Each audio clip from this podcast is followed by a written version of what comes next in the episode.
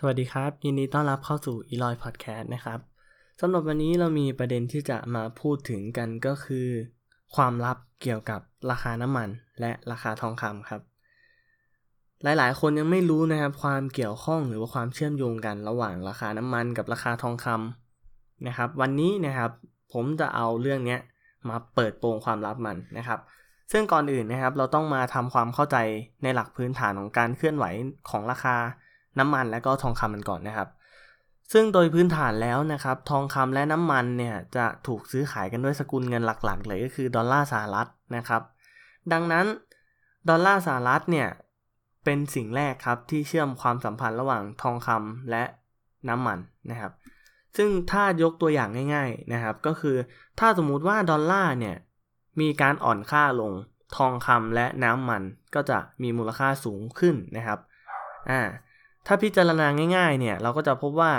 ถ้างั้นทองคำกับเเงินดอลลาร์สหรัฐเนี่ยก็น่าจะไปในทิศทางเดียวกันใช่ไหม แต่ความจริงคือมันไม่ใช่ครับ มันยังมีปัญหาอื่นนะครับ หรือว่ามีปัจจัยอื่นที่มาส่งผลกระทบของมันอีกนะครับ ซึ่งผลกระทบแรกนะครับ นอกเหนือจากเรื่องดอลลาร์เนี่ยก็ก็คือเรื่อง demand supply นะครับ เรื่องความต้องการอุปสงค์อุปทานนะครับ หรือว่าการผลิตน้ำมันนะครับ อ่า โดยหลักทั่วไปของเศรษฐศาสตร์เนี่ยก็คือ ถ้าสมมุติว่ามีคนอยากซื้อของชิ้นชิ้นนั้นมาก ๆ หรือว่าอยากซื้อน้ำมันมากๆ ราคาน้ำมันก็จะปรับตัวสูงขึ้นนะครับอ่าถ้าสมมุติว่าราคาน้ำมันเนี่ยปรับตัวลงก็แสดงว่า ตอนนั้นอะน้ำมันไม่เป็นที่ต้องการนะครับอ่าซึ่งตรงนี้นะครับก็เป็นเป็นหนึ่งปัจจัยที่ทำให้ราคาน้ำมันเนี่ยแตกต่างจากทองคำนะครับ อีกอย่างหนึ่งก็คือในเรื่องของสินค้าทดแทนนะครับอ่า เรื่องของสินค้าทดแทนเนี่ยแน่นอนว่าปัจจุบันนะครับ เริ่มมีเรียกว่ารถอิเล็กทริกคาร์นะครับหรือว่ารถยนต์ไฟฟ้านั่นเอง สามารถขับเคลื่อนได้ด้วยไฟฟ้าเกือบจะ 100%แล้วก็มีทั้ง 100%แล้วด้วยนะครับในปัจจุบันทำให้น้ำมันเนี่ยถูกเข้ามาทดแทนด้วยไฟฟ้ามากขึ้นทำให้ราคาน้ำมันเนี่ยค่อนข้างที่จะปรับตัวสูงขึ้นเนี่ยก็ยากกว่าเดิมนะครับ ก็มี ก็มีส่วนส่วนนี้เข้ามาแทรกแซงในเรื่องของราคาน้ำมันอีกก็คือสินค้าทดแทนนะครับอ่าอีกอย่างหนึ่งก็คืออ่าเรื่องของสภาพอากาศนะครับ เพราะว่าในบางปีนะครับที่มีพายุ หรือว่ามรสุมที่รุนแรงเนี่ยน้ำมันนะครับ ก็จะได้รับผลกระทบโดยตรงเหมือนกันนะครับ ซึ่งทองเนี่ยแน่นอนว่าไม่ว่าจะพายุเข้า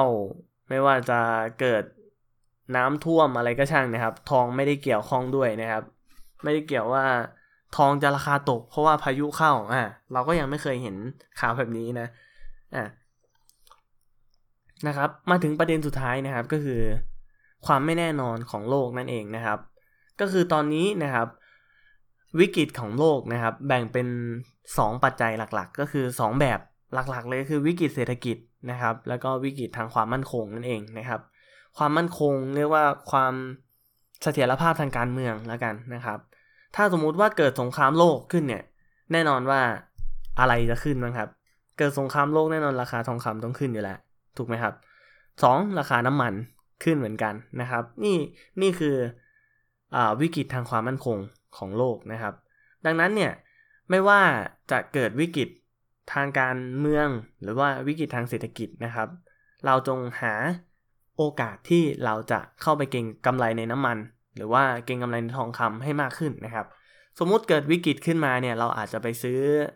อซื้อหุ้นเกี่ยวกับการผลิตทองคำแล้วก็ซื้อทองคำแล้วก็ซื้อหุ้นเกี่ยวกับการผลิตเชื้อเพลิงนะครับดังนั้นวันนี้นะครับผมจะเล่าเกี่ยวกับราคาของน้ำมันและทองคำให้ฟังนะครับ เมื่อเมื่อไหร่ที่ราคาน้ำมันนะครับ ปรับตัวสูงขึ้นมาก ๆ เนี่ย ตอนนั้นนะครับทองก็จะปรับตัวสูงขึ้นด้วย แต่ว่าไม่ได้สูงขึ้นมากขนาดนั้นนะครับ แต่ว่ามันมีผลเกี่ยวข้องกันนะครับ ซึ่งในระยะสั้นเนี่ยมันก็ระยะสั้นเนี่ยมันบอกไม่ได้นะครับ ว่าเมื่อไหร่ทองขึ้นน้ำมันจะขึ้นด้วย อันนี้มันเกี่ยวข้องกันเป็นนัยยะแต่ไม่ได้เกี่ยวข้องกันโดยตรงนะครับ โอเคนะครับสำหรับใครที่ ยังสงสัยอยู่ว่า เอ๊ราคาน้ำมันมันสอดคล้องกับราคาทองคำหรือเปล่า ทองขึ้นแล้วน้ำมันจะขึ้นหรือเปล่านะครับ อันนี้เขาบอกเลยว่ามีส่วนเกี่ยวข้องนะครับ เพราะว่าทั้ง2ออย่างเชื่อมโยงกับ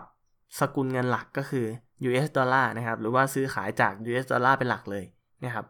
ดังนั้นเราก็ต้องจับตามองหลักๆก็คือทองคำและดอลลาร์สหรัฐนะครับ ที่เราจะ อาอาจพรุ่งนี้อาจจะเติมน้ำมัน เราก็ดูเศรษฐกิจก่อนก็ได้นะครับอ่านะครับโอเค